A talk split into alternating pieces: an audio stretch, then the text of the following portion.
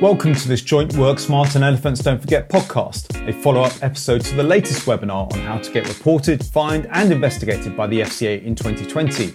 To summarise the results from the audience poll questions, I'm joined by Adrian Harvey from the AI powered knowledge retention firm Elephants Don't Forget, and Julie Pardy, Director of Market Engagement and Regulation at SMCR technology firm WorkSmart. So let's get to it.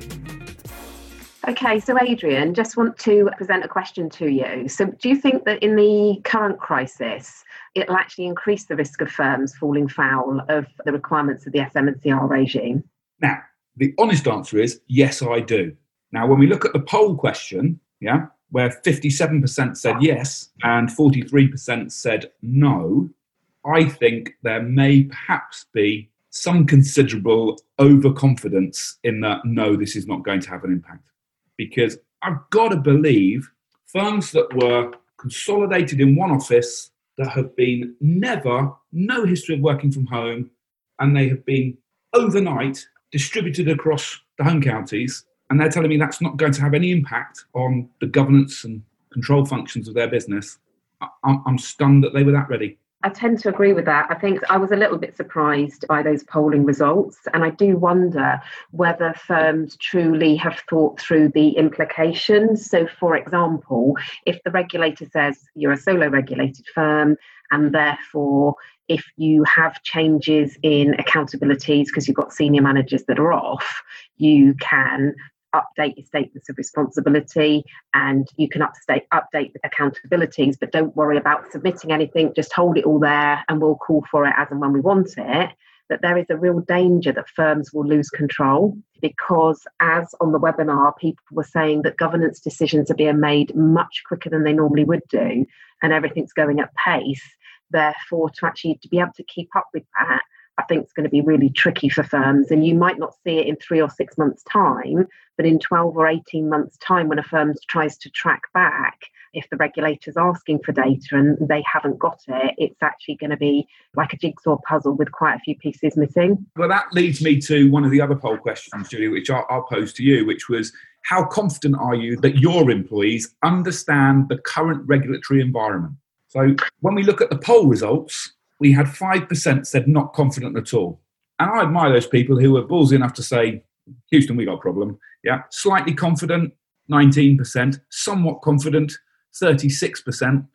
So I'm looking at something of the order of 60% of the poll saying something other than confidence. Yep. But then we've got 37% saying they're fairly confident and General Custer and his friends saying completely confident. Like you, I would agree that it's great for those firms that have been honest and said we don't think they do.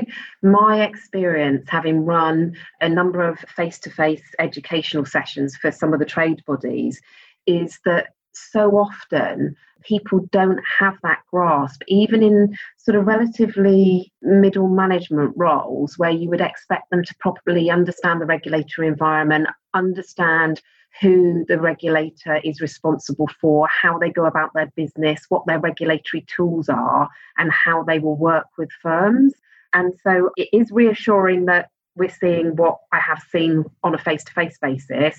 I would possibly have expected it to be a little bit higher. And I think firms should be using this to challenge themselves because, to the point that I made on the webinar, if people don't understand the regulatory environment, they don't understand the regulatory responsibilities, and therefore there's a knock on to culture. And therefore, when you apply conduct rules to people, as we will do to many people for the first time this year, actually it will be very difficult for firms to get the right result. And education is key to everything. And now is a brilliant opportunity for firms where they've got people at home or people furloughed, where they can actually start to ask them to do some input themselves. It's an opportunity, you know, I think. That's an interesting point, Julie. You know, when you when employees are furloughed, they can still participate in training if I was a firm, I'd be advocating it actually because I think what we've seen in our organisation is we've seen a focus on okay, where can we go to the wider market to help keep our knowledge up to date? And I've been very lucky. I, am not furloughed, but if I was furloughed, I'd be thinking, crikey, the world's going to pass me by in the next three months. I need to keep going. Can I pick up another poll question for you, Julie? And this is a multi answer question. And it was looking at where does the audience think that firms will fall foul of SMCR in 2020? And the two leading answers were evidencing maintained competency across all employees, and maintaining effective governance arrangements. Yeah, and I think if you'd asked that question last year or the year before, and we weren't in a COVID 19 scenario, you'd probably get a similar answer.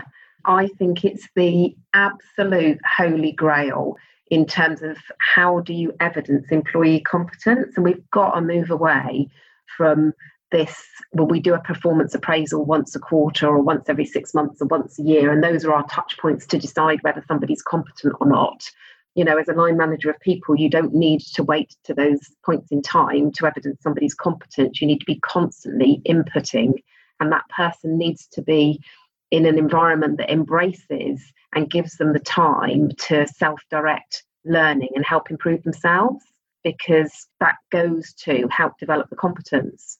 Quite a few people were asking questions saying, We haven't got budget. Yeah.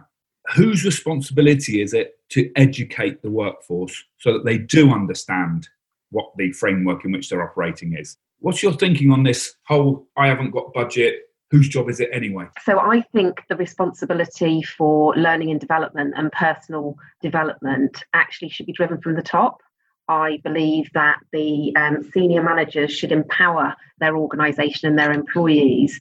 And culturally, it should be accepted that the business is supportive of development because as soon as you say it's the responsibility of L&D or it's the responsibility of compliance, you're almost breaking that chain from the, the senior manager and the culture of the organization. The you might use l&d compliance risk whatever function you use to facilitate learning on a particular topic but they shouldn't be accountable. It should be a business as a whole i think. Firstly i agree. There is a huge parallel here between what is going to happen in the financial services sector under smcr and what happened in the industrial sectors under health and safety. So years ago, health and safety was the function of the health and safety department, yeah, and they trained people and made sure people didn't have accidents. And the culture of the organisations didn't change. People still did dangerous stuff and got hurt. The legislation changed so that senior managers or executives were held personally accountable for the failings of their firms to protect their workers at work. Transformational. You don't see any scaffolding firms delegating responsibility for safe operating practices to L&D because the MD is going to prison when someone falls off the scaffolding. So it was transformational. And I still think that SMCR hasn't landed in that respect in the same way that health and safety has landed in the industrial sectors of the UK. You couldn't find an industrial firm where the exco did not personally understand their responsibilities to safe working of their employees. Couldn't find one. Whereas yeah. I think you find thousands of financial services firms who don't understand it is the executives, it's the senior manager's responsibility to set the tone, set the culture. Thanks for listening to this podcast. To find out more about how Elephants Don't Forget's artificial intelligence tool can be deployed throughout your firm to move away from a tick box approach to compliance and improve the training and competency of your staff under SMCR, please visit elephantsdon'tforget.com.